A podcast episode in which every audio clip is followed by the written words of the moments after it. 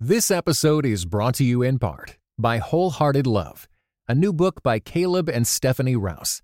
Overcome the barriers that hold you back in your relationships with God and with others, and delight in feeling safe, seen, and loved with Wholehearted Love.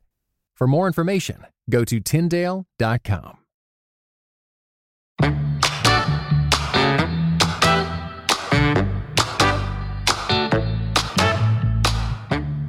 Hey, friends, welcome to the Worth Your Time podcast. I'm Erica, and I'm so glad you're listening today. Today, I'm chatting with my longtime friend, S.E. Cupp. You may know her from her CNN show, S.E. Cupp Unfiltered, and many TV appearances across the networks over the last decade. She's one of my favorite people in this crazy political industry because she's always fair minded, authentic, and focused on what really matters when it comes to the issues. In today's conversation, we get a peek into S.E.'s life, how she plans out the big show each week, and her thoughts on the current border crisis, the state of the GOP in the age of Trump, as well as what she loves about being a mom and who her dream guest would be on the show. She's always a treat to talk with, and I know you're going to be entertained and interested in what S.E. has to say today. Really quick, before we head into the chat, can you do me a big favor? If you've been listening to the show, will you pull out your phone right now and do a quick review on iTunes? I know, I was never a ratings and review person on anything before my book came out or getting into podcasts. But now I realize it's a simple, quick way to really support the shows, books, or products, or people that you really enjoy and want to help. So if you're really loving the show, subscribing and leaving a rating and review is the best way to help more people see it. Let me know on social media if you do that, and I would love to thank you personally. Now, on to the show. Okay, S.E., thank you so much for spending some time with me today on the podcast. My pleasure. Yeah, so I wanted to start off by just saying thanks again for having me on your show last year uh, to talk about my book. It's been a whole year since it came out, and it was just great to be able to share that with your viewers. It was a really, I think, special interview. You know, the show's political, and so it's um, nice when we get to take a breath and talk about something more personal and spiritual. Um, I thought it was a really, really great moment. I'm so glad you came on. Yeah, thank you so much. Um, now, a lot of people know you obviously through your show, SE Cupp Unfiltered, which is on CNN on Saturdays. And then before that, you were on HLN and then you've been on a million other shows commenta- commentating on all kinds of political issues. Plus, you've done lots of writing. But I think it would be really interesting to learn a little bit more about you behind the scenes. So I'm going to start with two questions. One, what are you doing today? And two, what is a day in the life of SE Cupp?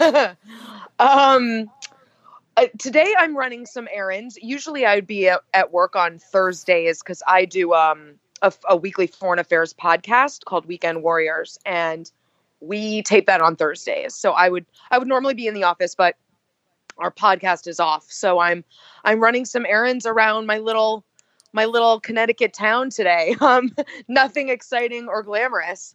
Um, a, a, day in the life really changes day to day, which uh, I love. I love this stage of, of my life I'm in where you know, I worked really, really hard for, you know, 15 years. And I've got a pretty great schedule now. So, as you said, my show is on Saturday. I usually go in Thursday and Friday to work on the show. And then I get Mondays and Tuesdays and Wednesdays to work on my own projects and spend time with my kiddo and my family and travel. I was just in um, Boston last week speaking at a 50th anniversary the Apollo 11 moon landing event, which was Ooh. so fun because I'm a cool I'm a space nerd. But um, you know, getting to do stuff like that now that I don't have a daily show. When when I had a daily show, I was really limited in what I could do and where I could go. And so now I've got a lot of flexibility to do other exciting work and it's it's great.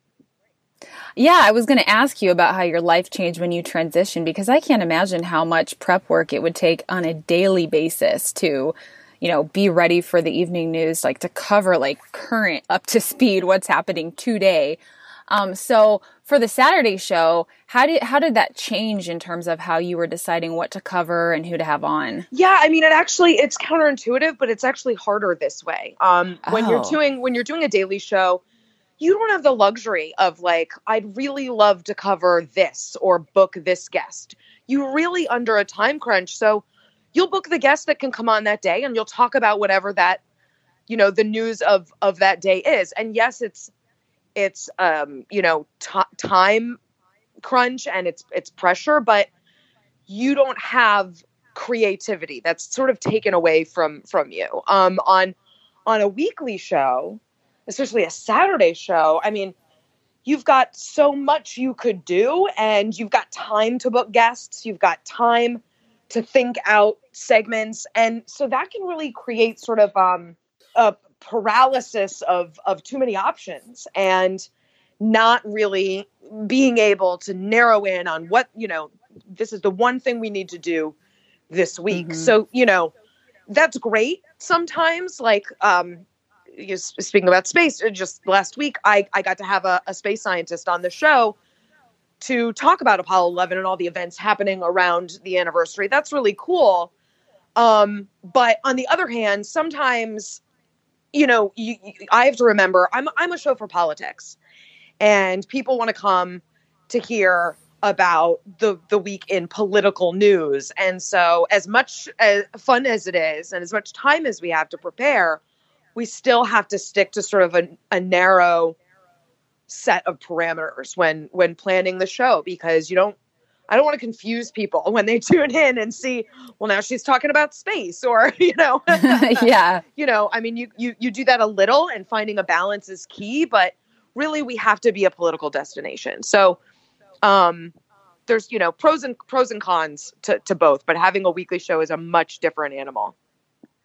Is there anything that you like prefer to cover or, you know, what kind of conversations do you like to have the most? if i if i could and my boss knows this because i've asked almost every year if i could i would i would have a show where i just talk about foreign policy i think it's Mhm. underreported it's undercovered it's underexplained even when we do foreign policy segments i find just as a viewer we don't really connect the dots often. Like why should me why should me here in you know connecticut or, or new york why should you why should you care about what's happening over there? Why does it matter? And in, invariably it does matter but we don't we don't always connect those dots for viewers. And we just assume they'll understand the importance of you know uh, chinese cybersecurity threats or uh, venezuelan protests or syrian genocide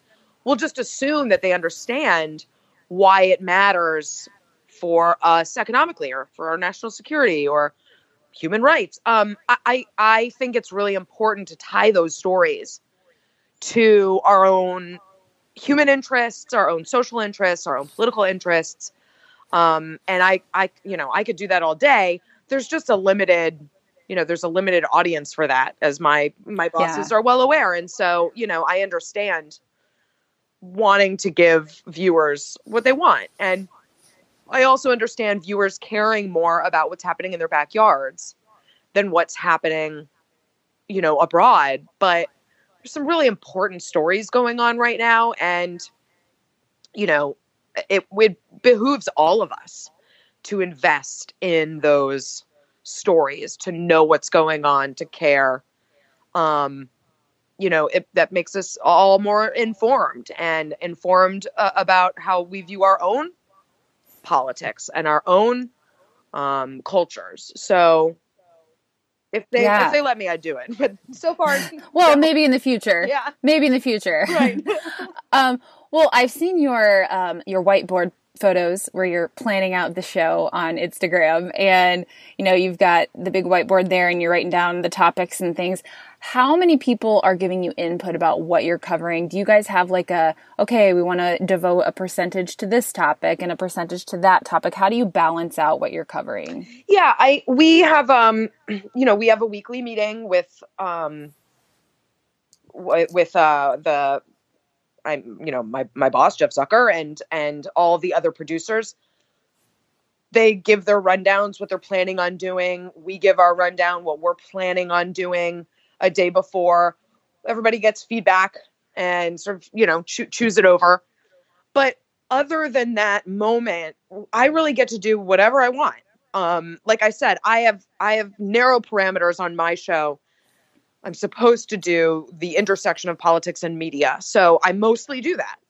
Um, but like I said, sometimes I can I can diverge slightly to do something that I think is timely and relevant and of interest to me. I, you know, the the trick to TV is if you're interested in it, then it's going to be interesting to other viewers. It's it's when mm-hmm. when when we're told to do certain stories, you know, that we might not really be interested in, but we have to cover them. That that that doesn't always work. So, you know, I'm interested in space. I want to have a space scientist on. I want to ask her what her favorite space movie is. You know, I I yeah. do that, and it actually, I mean, it works because I'm really into it, and viewers can can feel that and and and you know get excited through through my excitement so um i i i don't get told what what to to cover really um you know we just sort of use our news sense what's That's really cool. popping yeah i'm really really really lucky you know the saturday night lineup on cnn is a really cool space for political conversation there's me and then van jones has a show david axelrod has his interview show and so, you know, the three of us kind of get left to do whatever we want. Um, you know, we're the only opinion hosts with shows. So it's sort of our little territory.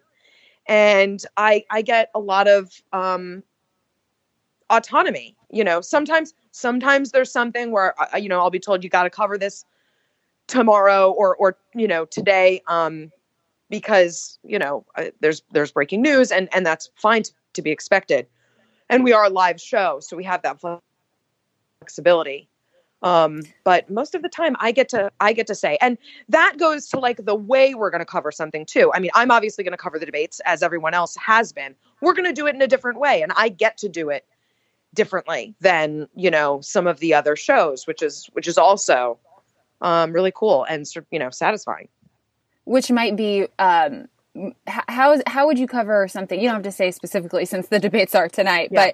but um, how what's an example of a way that you might cover something differently than another show?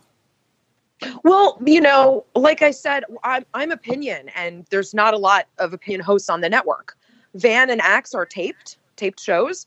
Mm, I'm okay. live, and so you know, whereas a, another show on Dayside, the anchor will have people on to sort of argue, you know, two sides mm-hmm. of an issue. I, I, don't have to do that. I can argue it myself. Um, you know, I can start a show with my opinion. Here's what I think happened, and you know, you know, you know how I feel right away, and then I can have people on to either, you know, um, fill fill that in, contextualize it, inform it, maybe disagree with it.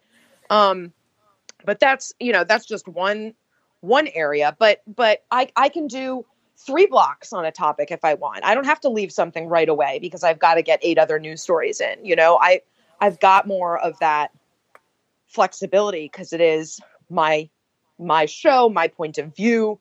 Uh, it's really lucky, honestly. I've I've worked on so many shows. This is by far the best. Um, you know, the best show, the best work product, the best team the best organization, the best support, the best infrastructure, the best all of it that I've ever worked on. It's really awesome. Well, you know, I think, let's see, you and I met, I think, oh my gosh, so long ago, 2008, I want to say. And, you know, back then you had written a book and you were not quite so visible in the media at that point in your life and career did you is this kind of a goal maybe that you had in your mind's eye or is this something that happened unexpectedly? It happened to me. Um i did not no i i'm a writer and i you know i left college as a writer and i took writing jobs for ever and i worked at the new york times for eight years. I i i wrote freelance. I wrote for travel guides. I wrote for a municipal bond newspaper. I still could not tell you what a municipal bond is. Um, you know, I wrote where where I could, and when I wrote that first book, um, "Why You're Wrong About the Right," that sort of opened up in in in you know my publisher wanting me to publicize it and promote promote it. That opened up me me up to TV, And you know how it goes. Once you're on, you know, if if it's working, you'll just get called to be on again mm-hmm. and and by, and by other networks and then you're sort of in the system. And yeah you know, some people choose to leave the system. Some people don't, st- you know, can't survive in the system. you know, some some people are asked to leave the system. Um, some people wear out their welcome, but some people really thrive in the system. And even though it wasn't what I was seeking, I I really thrived in the system, and it was great for me because I got to publicize my writing. Um, around that time, I got a, a weekly column in the New York Daily News uh, which is now nationally nationally syndicated, I got to go on there and promote, you know, my byline, SE Cupp, New York Daily News columnist, um, and and other writing projects that I had. So it worked for me. It wasn't a goal. It wasn't something I I ever chased. I always said if TV goes away tomorrow, I'll be I'll be fine. But I did thrive in it. I found it easy. I mean, I, I hate I hate to say that because it sounds really smug, but like I I wasn't terrified by it. I didn't get nervous. Um, it felt natural is a better word. Um, and I think if TV doesn't feel natural, you shouldn't do it because everyone's going to be able to see that it's just not natural and and it's uncomfortable for for viewers when someone is uncomfortable on television. So, you know, it all just kind of clicked and worked. And that's not to say any of this came easily. It, it, it didn't. I still had to work and hustle to stick around and you know to find you know different different paths. And a, a, show i was on would get canceled and what's my next move? Or you know i'm i'm i've got a, a job offer somewhere else and can i do it all? You know still had to navigate a very complicated um you know set set of, of, of paths but uh no i'm i i can't believe every day i can't believe i'm i have a show on cnn i mean it's just out it's outrageous. And and the best part is i'm still you know i still get to write. I write my whole show start to finish i you know still write my my day my, my daily news column i write for cnn.com i write for long form pieces for glamour i you know i still get to do what i love and this is all just a huge bonus. Um, you know, getting to work on TV and having such a, a, a, an incredible platform to talk about things that I care about and working with such great people. It's all that's all just icing for me because um, I I never I never dreamed any of this up. Uh, were you, um, did you do much public speaking or were you like on the debate team or anything in high school, things like that? no, no. It's just like you just have, you were really just born this way. I mean, I don't, I don't know. I don't know. I was very, I was very like argumentative as a, as a, um, as a kid, eh, like in a good way. Like I was, I could very clearly articulate a point and I was just always good with words. Um, you know, I was great at writing from a real early age. Again, like that kind of came natural to me. My mom's an English teacher, and so it's almost in the blood. Um, I didn't have to work too hard at it. And in fact, in high school, when we're all talking about what we want to do, I thought, well, I can't be a writer for a living. You know, what your career is supposed to be hard, and writing is easy. And so I really sort of pushed it away, not thinking of it as a job until I got to college and I worked at my college newspaper. And it was a, I was, I, I was high. It was a drug. I was like, oh, this is it. This is mm. what I'm mm. doing. This is what I'm doing for the rest of my life. I'll work in a small paper. I'll work in a big paper. It doesn't matter. This is what I'm doing. But it, again, it, it didn't really occur to me that that's where I would go, um, you know, when I was younger. Well, you mentioned your colleagues, David Axelrod and Van Jones. They both have shows on Saturday night. And I think it's interesting that the three of you are on on Saturday because I think all three of you have like this great reputation of at least what seems that you're respected by kind of both sides of the aisle, at least like sane people on both sides of the aisle. Um, you know, you're obviously more right of center than those two, but I, I, I respect the two of them and you for, um, you know, being sensible on the issues, engaging in conversation with people that don't agree with you, um, being fair in your arguments and like only bringing up the best of what the other side is, um, is explaining basically.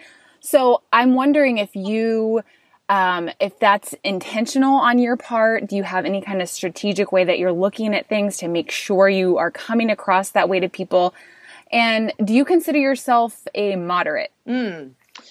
Um, all great questions. Uh, let me just say I adore Van and and Axe. They're two of my closest friends, and I also have that respect for them that they can concede points, that they can be generous at the table. You know, part of this job in, in working with people that you know you're you're paid to disagree with is to be able to concede a point and be generous to someone else's position. Um, and they're really good at that. And so it's a very safe space when I'm on with them. Mm-hmm. And we, I mean, we fight to be on together because we, the three of us, we just, we, we do, we, we love doing TV together. It doesn't feel like work. It feels, it's just, it just feels like hanging out with friends. And so they're both just great people. And I, I, I adore them as well. I'm glad, I'm glad you, um, you are also a fan.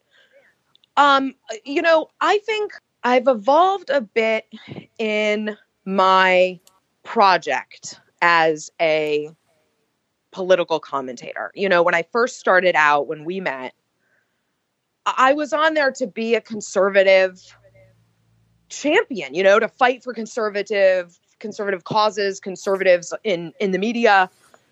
And so I was a lot more strident.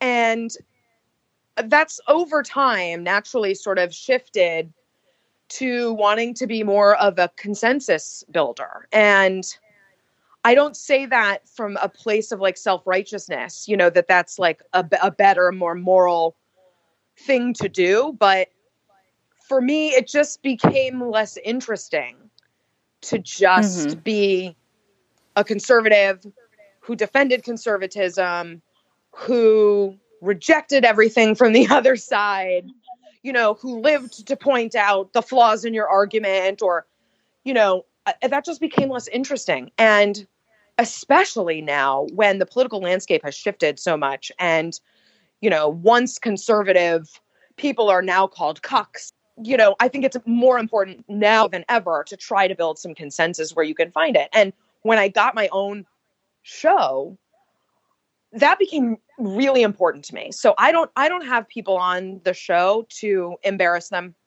I don't have them on to call them out. I, I will disagree with people sometimes, but I, I have you on because I want people to hear your point of view.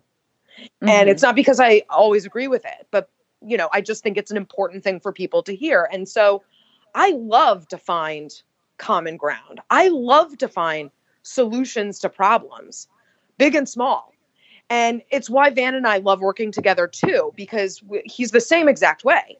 He'd much rather have a conversation with a Republican who's interested in coming to some kind of solution than he would be talking to a strident progressive where they just, you know, me too each other. Yeah, me too. Yeah, me too. Yeah, me too. Yeah, so boring when right. that happens. And those he, panels. Yeah, he's not interested in that, and they're not interesting. Um, and and I'm I'm not either. I I don't want to gather a, a collection of of people who sound and talk like me in a, a room and and you know yell at the camera for an hour. I, I just mm-hmm. I, I don't know. There's a lot. There's plenty of that elsewhere, and if people want that, they know how to find it. But I I want to be sort of a, a a place you can breathe and actually hear people and have a conversation and maybe learn something and sure maybe disagree and all, all of that, but like in a very comfortable setting. When what do you? I mean, you work for CNN and you have for some time. Um, so what do you make of it when you hear the fake news thrown at you? You know, it's it was funny at first, and then and we sort of you know just like brushed it off. But it's really um, it's really disappointing. It's really dangerous. It's a lot more dangerous, mm-hmm. I think, than people realize. Undermining the integrity of a free press is a really, really dangerous thing to do. And we are not perfect. We don't always get it right. We should be better at our jobs. Um, but the free press is so is such an important, crucial part of our democracy. And people who would undermine that just for the sake of their own egos, just to be disruptive, just to be punitive. First of all, it's very small and, and petty, but but also it's just really dangerous. I mean, that's what happens first when a, a country starts chipping away at its democracy, you know, democratic values. They start with the press.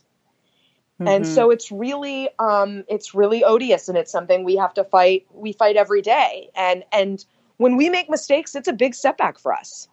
You know, that yeah. that does not help. And we can't be perfect. We will never be perfect. But mistakes are are particularly um, deleterious for us right now. We've got to be, you know, the best we've ever been.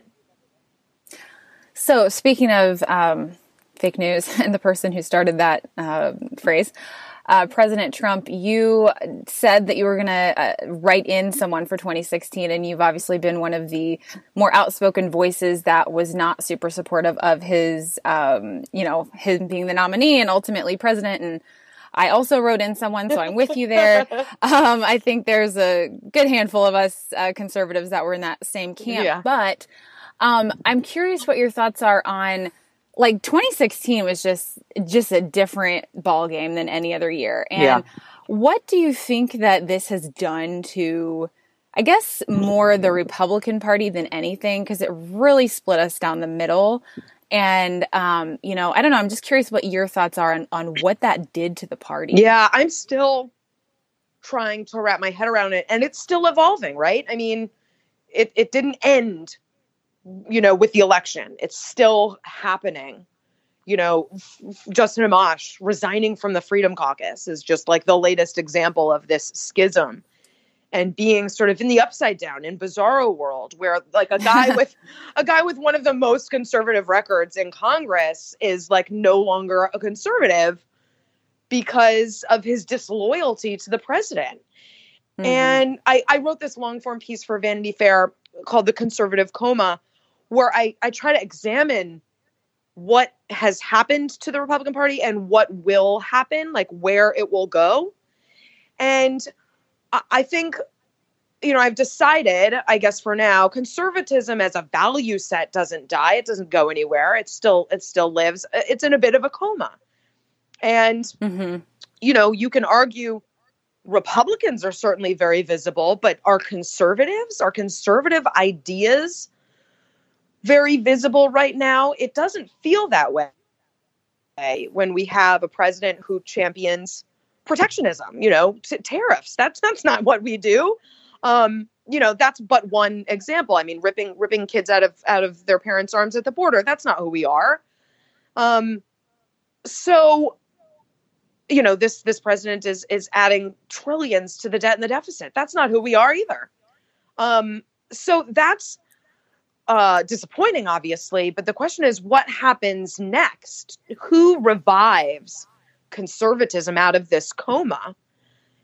Does it does it take a democrat in the white house to sort of jolt republicans back to you know orient themselves around a common cause again and find mm-hmm. you know rediscover their conservatism? I don't know. Does it take uh, another kind of trump like figure i i don't mean who he is but like this sort of cult like you know personality in the other direction, in the more conservative direction, to say, no, no, no, you've been worshiping a false idol, worship me instead. I don't know. Uh, I don't know where this goes. Uh, and it's it's disconcerting because I care about conservatism and I once cared about this party, but it's it's really hard to care about the party now. I, I don't think the there's much left of the party that I knew. Yeah, it's definitely had a massive transition since uh, since I yeah. entered the scene as well. Well, yeah. so obviously we're looking at the election next year, and Democrats are, you know, there's like 27 of them. Um, it seems like they are really fighting this battle for who can be most progressive right now. Um, yeah. which doesn't seem like a winning strategy for the country. Nope. um, nope. I mean, nope. I, do you? I mean, I know this is such a cliche, basic question, but like, what are you thinking? Do you think that somebody can pull it off? um, not so far, honestly. No, and I don't. you know, I can't vote for a Democrat really. I mean, he'd have, he or she would have to be would have to be like not very Democrat, right? Same, right? On same here. issues, right? But like, but I, I also don't think four more years of Trump is healthy for us. Mhm. I, I just don't. So I, I would like to see someone, um, you know, oust him, but I don't see anyone. I mean, I, I have this conversation on my show all the time about moderates. I, I, I don't see any moderates, even people who say they're moderate or they're running in a moderate lane. I can't find their moderate policies. I mean, I think moderate now has just come to describe someone who can speak to blue collar voters without telling them they're stupid Yeah. who who can have a respect sort of a respect it's it's almost about tone you know joe biden's a moderate why i don't know because he came from scranton and can talk to you know forgotten democrats in the rust belt in a way that isn't condescending okay i don't see any of his Policies. policies as moderate Right. I mean, you know, he just flipped on the Hyde Amendment. That's something that's still very popular among a majority of Americans. He caved in a in a nanosecond on that one. Yeah, people are just so afraid of like the lobbies and like you know making sure that they're Yeah. staying you know a plus plus with Planned Parenthood and all of that. I, I don't. I mean, all of them are that way right now with Planned Parenthood, but um, Yeah. it's it's almost like counterintuitive because you're like you're just speaking to the loudest voice, but that's not the most voices in the room. You know, in the country, that's not the majority. Um, so it'll be interesting. No, it's not. I mean, most most people, whether it's on the issue of abortion or immigration, most people are really in the middle. Yeah. It's slight majorities that want abortions with no restrictions. It's a slight minority, teeny tiny minority that wants to make all abortion illegal. Most people are more in the middle, and yet you would not know that if you listen to a lot of these candidates on the debate stage last night, and I'm sure it'll be more of the same tonight. Um, you know, you would think the country was socialist, and that that word gets thrown around a lot. But but I'm I'm being very you know intentional with it. You know, talking about ab- uh, abolishing ICE and a Green New Deal and free college tuition and free healthcare loan at you know clearing your student loan. I mean, it's just this is this is not a this is not the country we currently live in, and I don't think a majority of people want to go in that direction. Mm-hmm. But the the candidates have chosen to only run a primary strategy with sort of no escape hatch for the general. I guess they just think they'll I don't know, either pivot back or not or not and just sort of run to the left through through a general election, which is the best way to keep Trump around.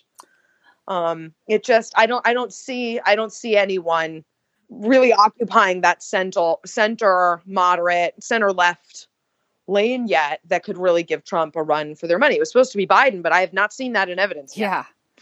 Well, I wasn't going to ask you about this, but I'll just I'll just ask you anyway. Um, so what's going on on the border right now? Obviously, we're seeing these horrific reports from the New York Times, Washington Post, all the Yeah. places about what's happening with children and families. Um, I still feel like some of it is not being accurately reported, though. Like I, I feel like there's a lot of confusion on what's happening and why it's happening and where's Yeah, the money and Where it started. and, and yeah. one thing I was like really confused on yesterday was like, why are they not accepting personal donations? I mean, if there's 3,000, I'm just making this number up, but if there's 3,000 Mm-hmm. kids without toothbrushes, I mean, uh, someone can buy them all a toothbrush, one person. So Right. what's going on? So I'm, I'm curious your thoughts on what's actually happening. What are we hearing through the filter? You know, all of that. Yeah. It's so it's such a complicated issue and it's it's always a complicated issue. Now it's particularly complicated because there's a lot of emotion involved. It's being politicized by both sides of the aisle because it's an election year. We've got Trump as a as a character in this uh saga and and you know, he's got his own personal motives for doing what he does on this issue and saying what he says on this issue. So it's really tricky to unpack, but there is 1000% there's a crisis on our Mm-hmm. border and it doesn't start on our border um it it, it happens on our border but it start it's it starts in this northern triangle um in in south america and uh, central america and it's something that the United States has a vested interest in in stopping, in solving. And so I don't I don't think Trump pulling pulling all of our financial aid out helps anybody.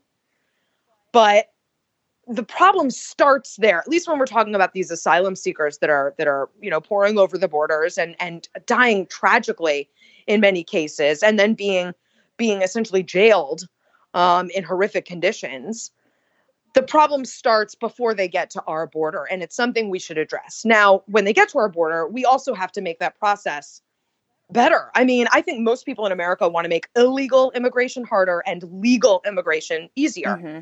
uh, we have neither. We have neither. We have you know we have we have neither. We have sanctuary cities that reward illegal immigration. We've got people like you know candidates like john hickenlooper and bernie sanders who want to give uh, illegal immigrants free health care and and tuition. And i don't know how that would incentivize anyone to come over legally but we've also got a compassion problem here. I mean i you know i do a lot of work for refugees and asylum seekers and nobody wants to be a refugee. Nobody wants to flee their home with nothing mm-hmm.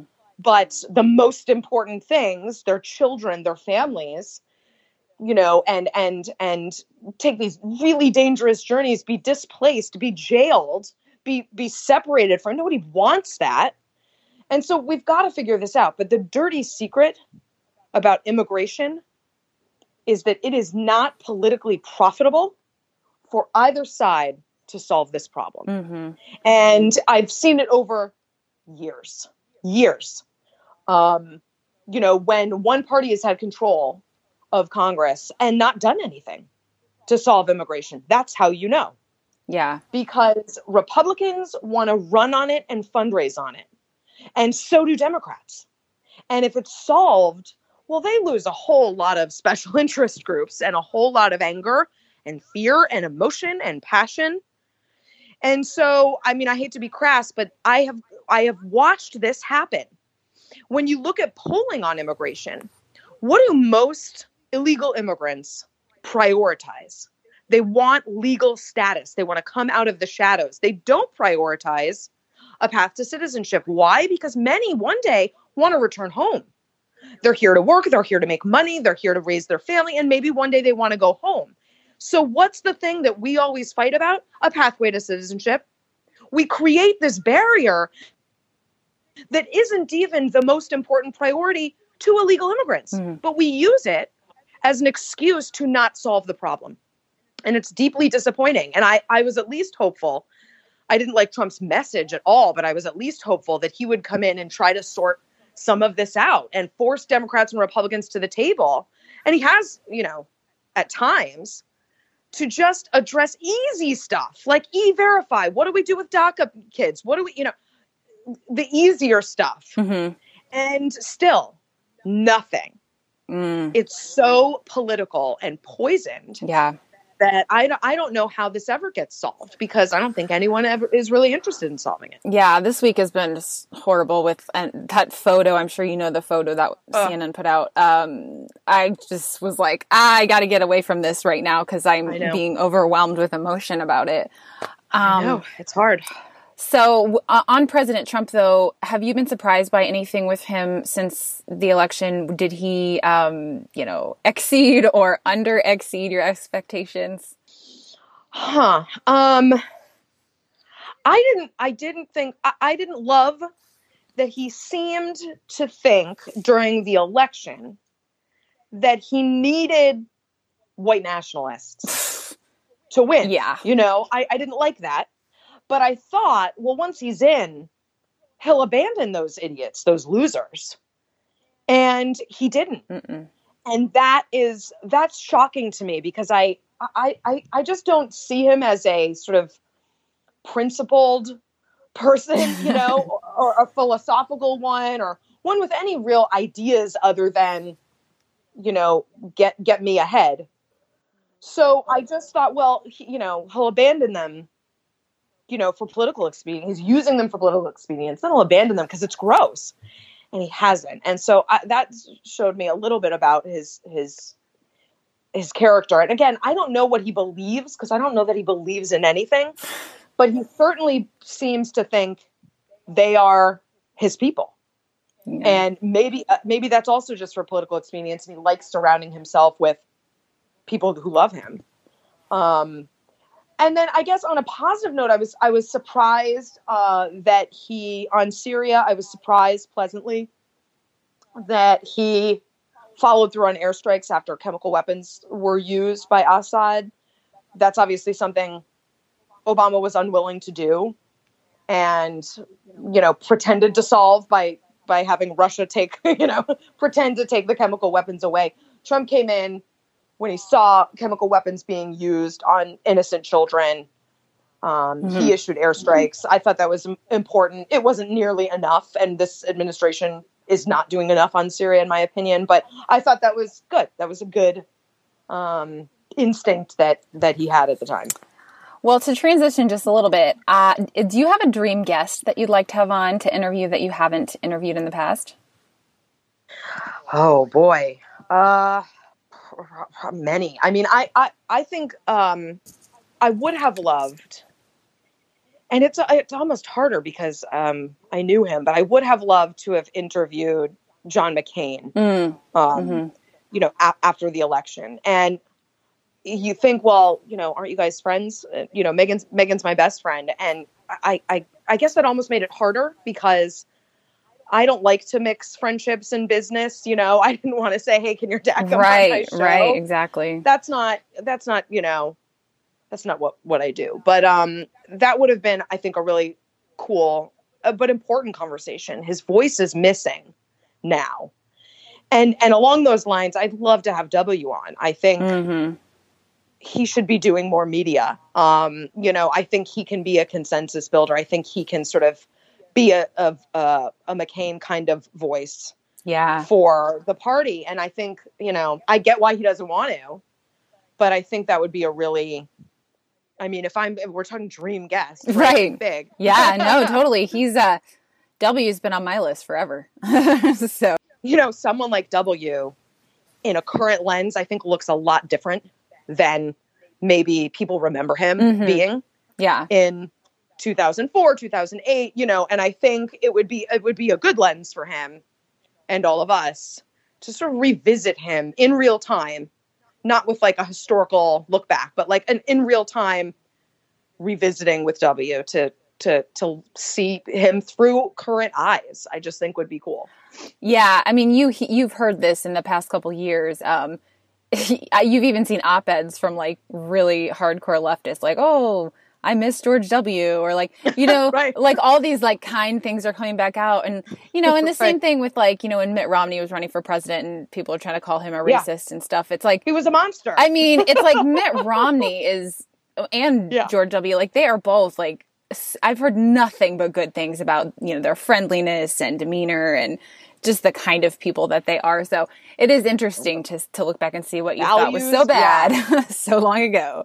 Well, I think that's I, I actually think that's a really important point because and I think in some way it, it led to Trump because you know when voters are told that Mitt Romney, Mitt Romney is a monster, is like a sexist animal killing billionaire monster, then I think they think, do you think we're stupid?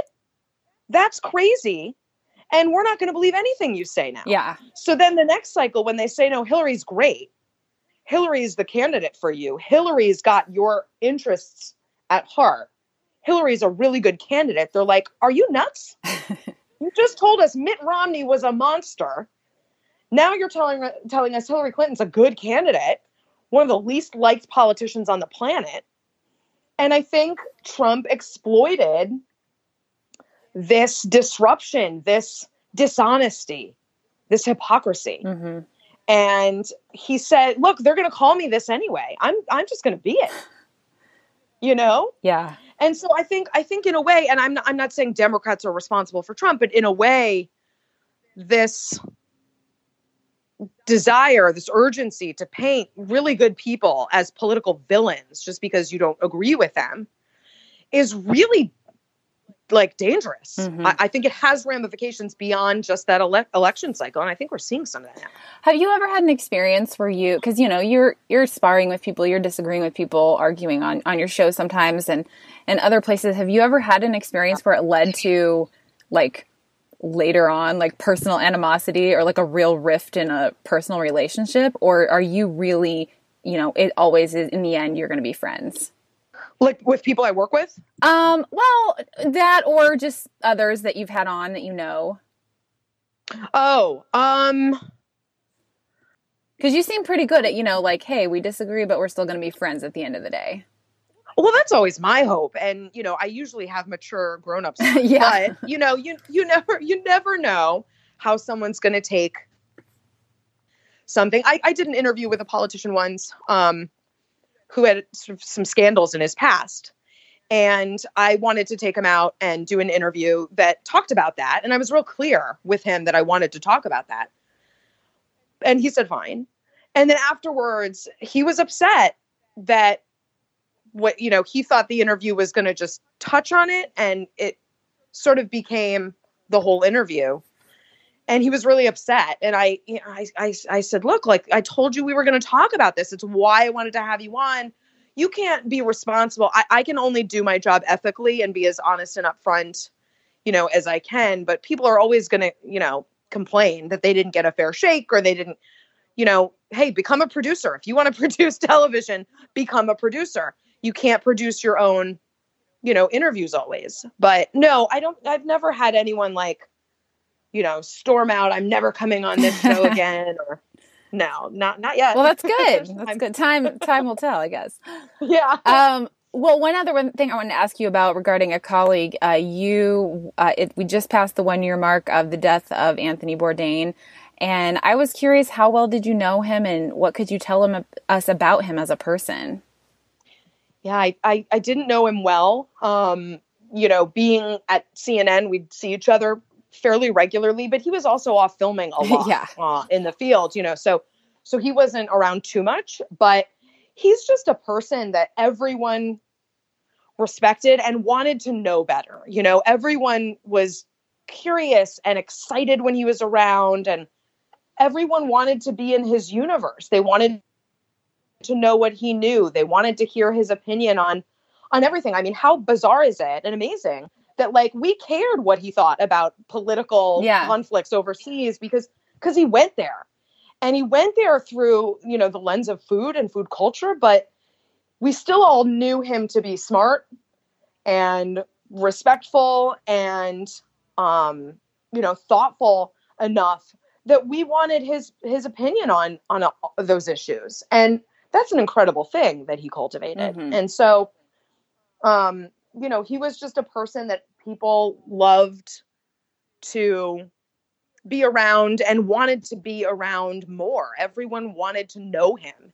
And and he was a bit elusive, you know, um, both because of his shooting schedule and also he's, he was a loner. And he was uh, clear about that.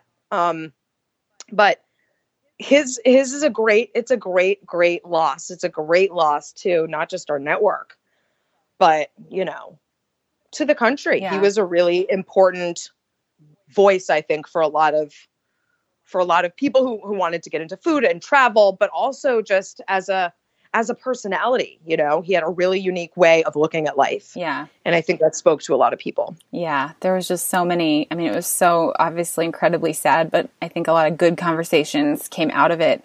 And uh, I hope so. Yeah. yeah. Uh, okay, well, I have a few questions uh, that I like to do more fun type of questions at the end of the podcast. So okay. we'll do the rundown on these. Uh, can you name what is something you're most proud of? My son. I know it's so cliche. So true, though. I'm, I am. I am.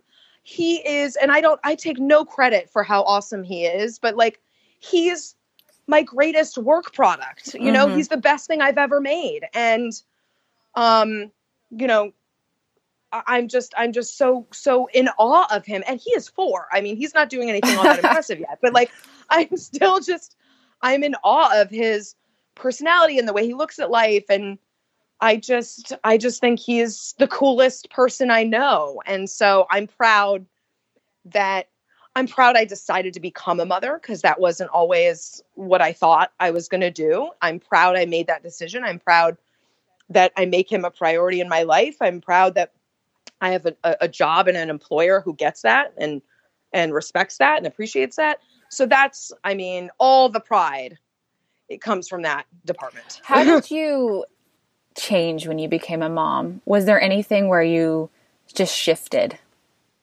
I mean, everything changed. And I just, I mean, I never felt the weight of responsibility like I did when I became a mom. Um, and I never felt the joy, just pure, unadulterated joy, as I did when I became a mom. Nothing made me as happy before having a kid as my kid does. You know, nothing. Nothing even came close. Yeah. And so it's just it's changed my outlook on on on work balance, you know, yeah. and and what matters in my life, of course. Um it's uh, you know, it it it made me look at my husband differently, you know, as you do, mm-hmm. because he's half responsible for this little guy too, and he's such a great dad, and I'm just so lucky that my kid has such a great dad. I was thinking about this. My parents divorced when I was 3 mm-hmm. and my mom remarried um, when I was six, and I have a great dad. Um, he's a stepdad, but I just he's always been my dad. I have a great dad but my my mom and my biological divorced when I was three, and when Jack turned three, I got real emotional. Like Jack was going to have two parents mm-hmm. around for longer than I did was just so overwhelming in a good way. Yeah. Um, to me, but you know, that's a way of saying I'm just I'm just so lucky that my kid has such a great dad. Um, because I I wasn't born into one, you know. Right. we had to go find one. Yeah. I got lucky there. Yeah. Yeah, it's it's funny cuz I'm not I I always say I don't consider myself a kid person. Like I'm not I'm not right. I'm not really into other people's kids. but but I was just looking at my son yesterday, you know, and he's three and a half, so they're close in age. But I was like, he just, it's sometimes I just like to just look at him and just smile. And I'm just like, everything he does is just like so fascinating to me. Um, but no yeah. other three year old would that be true of. I know it's so, it's so true. I wasn't a kid person either. I don't think I am now, but like my kid's my best friend. There's yeah. no one I'd rather be with, and that's probably bad for him. But you know, that's probably not ideal for him. Well, boundaries. But, yeah, well, I'll have to learn those yeah. um, as he gets older. But for now, you know, he's just we're just in love, and it's it's really cool. Well, so this might this is kind of like one of the other questions, but if you could have dinner or drinks with anyone, who would it be and why? Okay, so he already knows this. It's Andy Cohen. Okay. and uh, Bravo. Yes. And I'm lucky in that I, I know him and I get to do his show and um you know we we have a a professional relationship. Mm-hmm. But I want to and I've told him like if I could interview one person, not political, it would be him. And if I if I could if I could have like a, a full meal and just ask him anything. I'm just so fascinated by how much he has changed television. And I I watch a lot of Bravo. It's such an escape for me. Um, but I want I want to gossip. I want to know about the housewives. I want to know about the process, the casting. I just I'm fascinated by it. And he's just got such a an eye and an ear for for this and and making these shows that people love I, I think he's really a talented guy mm-hmm. and he's really made a huge, I mean, mogul out of himself, you know, a guy who was like an assistant producer. Yeah.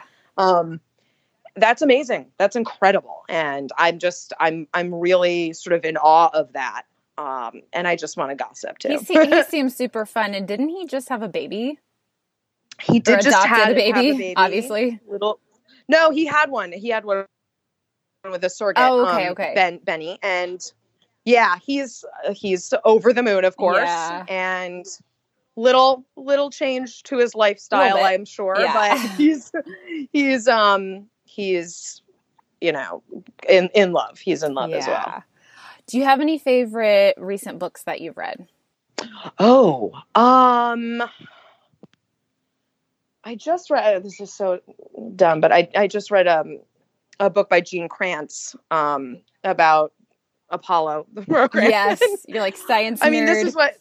Yeah, I mean, this is what I like to read, like in my in my in my free time. Um, that was great, but also I don't know if um people read Bad Blood. Mm-hmm. It's a really good book about um Theranos. Mm, I s- listened to the podcast about it. It's really good, but uh, so I read that, and then right after I wanted something similar, and so I read Black Edge. Mhm. It's about it's sort of a similar journalistic takedown of um, a Wall Street guy, like a hedge fund guy, Mhm. and it's fascinating. And I don't understand finance, but I could like they broke all of this down in a way that that I could understand, and it was a really good read. So I'd I'd recommend it. And then next up, I have Billion Dollar Whale, which is sort of a similar thing. It's it's the man who fooled Wall Street, Hollywood, and the oh, world. wow. And I, I haven't gotten into that one yet, but like I love those kinds of books where I can learn a little something about an industry while also just reading about terrible people who do terrible things. When do you do most of your reading? Like at night, in the morning? No, planes and trains. Oh, yeah, that makes it's my it's like my only time I can do it. Um so it's almost exclusively when I'm traveling and traveling alone. Yeah, can't do that when you're traveling with a four year old. That's for sure. No, no, no. uh, do you? I I mean, in all of the rest of your spare time, do you listen to podcasts at all? Um, I do occasionally, uh, not a ton. Um, but you know, because I have a podcast, I want to. I, I like to hear what other people are doing. Mm-hmm. Um, faves? So, so I'm sorry. Do you have any favorites? Um, my friend Erin has one on Pod Pod Save. Um, that's that's good. Um, Erin Gloria Ryan. She she's got a, a good one. It's funny. Uh, but I'm I'm not I'm not on podcasts all that often. Yeah. Well, it's like you gotta. You can't have something in your head like all the time, nonstop. I, it's, it's true. I mean, between what you know we do for a living, and you know, I have to watch news when I'm not on the news. Of course, you know, sometimes I just like silence. Do you have know? like a daily like routine for how you catch up on everything? Because there's just always so much to know and all all these many details. Um, how do you like keep yourself up on everything? I mean, I have news on all all day when I'm home, um, and you know, whether I'm doing something else or not, it's just on. So it's sort of, you know, infiltrating Bra- uh, into your the brain. brain. Yep. Yeah. Yeah. And then, you know, I of course start every morning, you know, online reading Twitter, media, I CNN, Politico, WAPO. You know, I have this like ritual where I just go through and read um a bunch of stuff on politics and the media. And you know, it it's it almost happens by osmosis by virtue of what we do. You know, Mhm. I have to do hits, you know, for other shows when I'm not on and so I prep for those and it just when you're in the system it kind of happens on its own. You don't have to work Mhm. that hard Yeah, that's at true. keeping That's up true. because it's what you do. It's what you hear all day. It's who the people you you talk to, you know.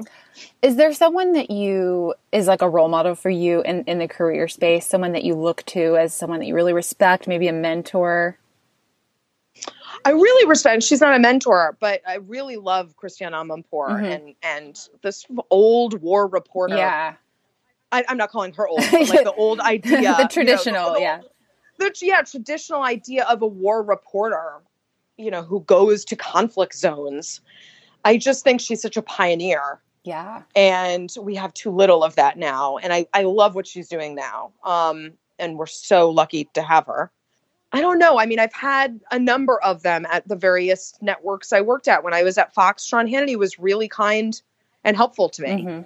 Um, and you know, I he's a great guy. I don't I don't always love what he says on on TV anymore, but he's a really good person, Mhm. and he was very helpful in my in my early career.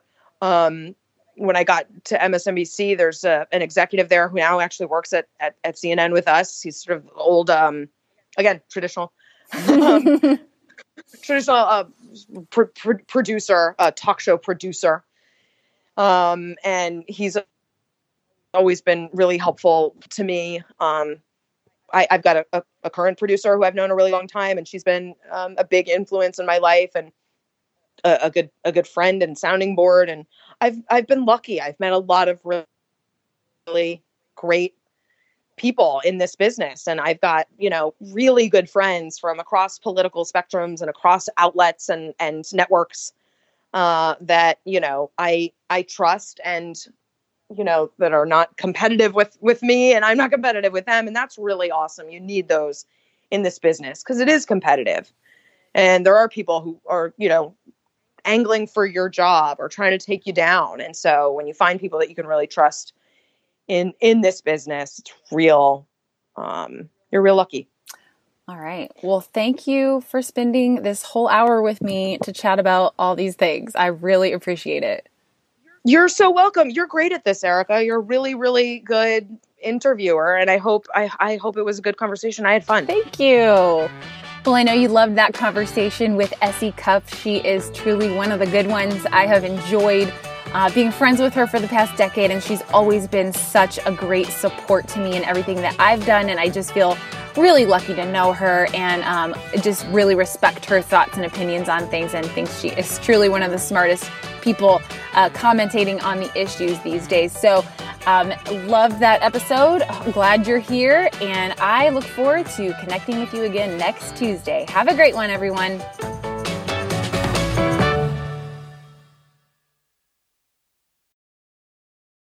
This episode was brought to you in part by the Lord of Spirits podcast. Many Christians yearn to break free of the influence of secular materialism and to understand the union of the seen and unseen worlds as made by God. What is the spiritual world like? Tune in wherever you get your podcasts.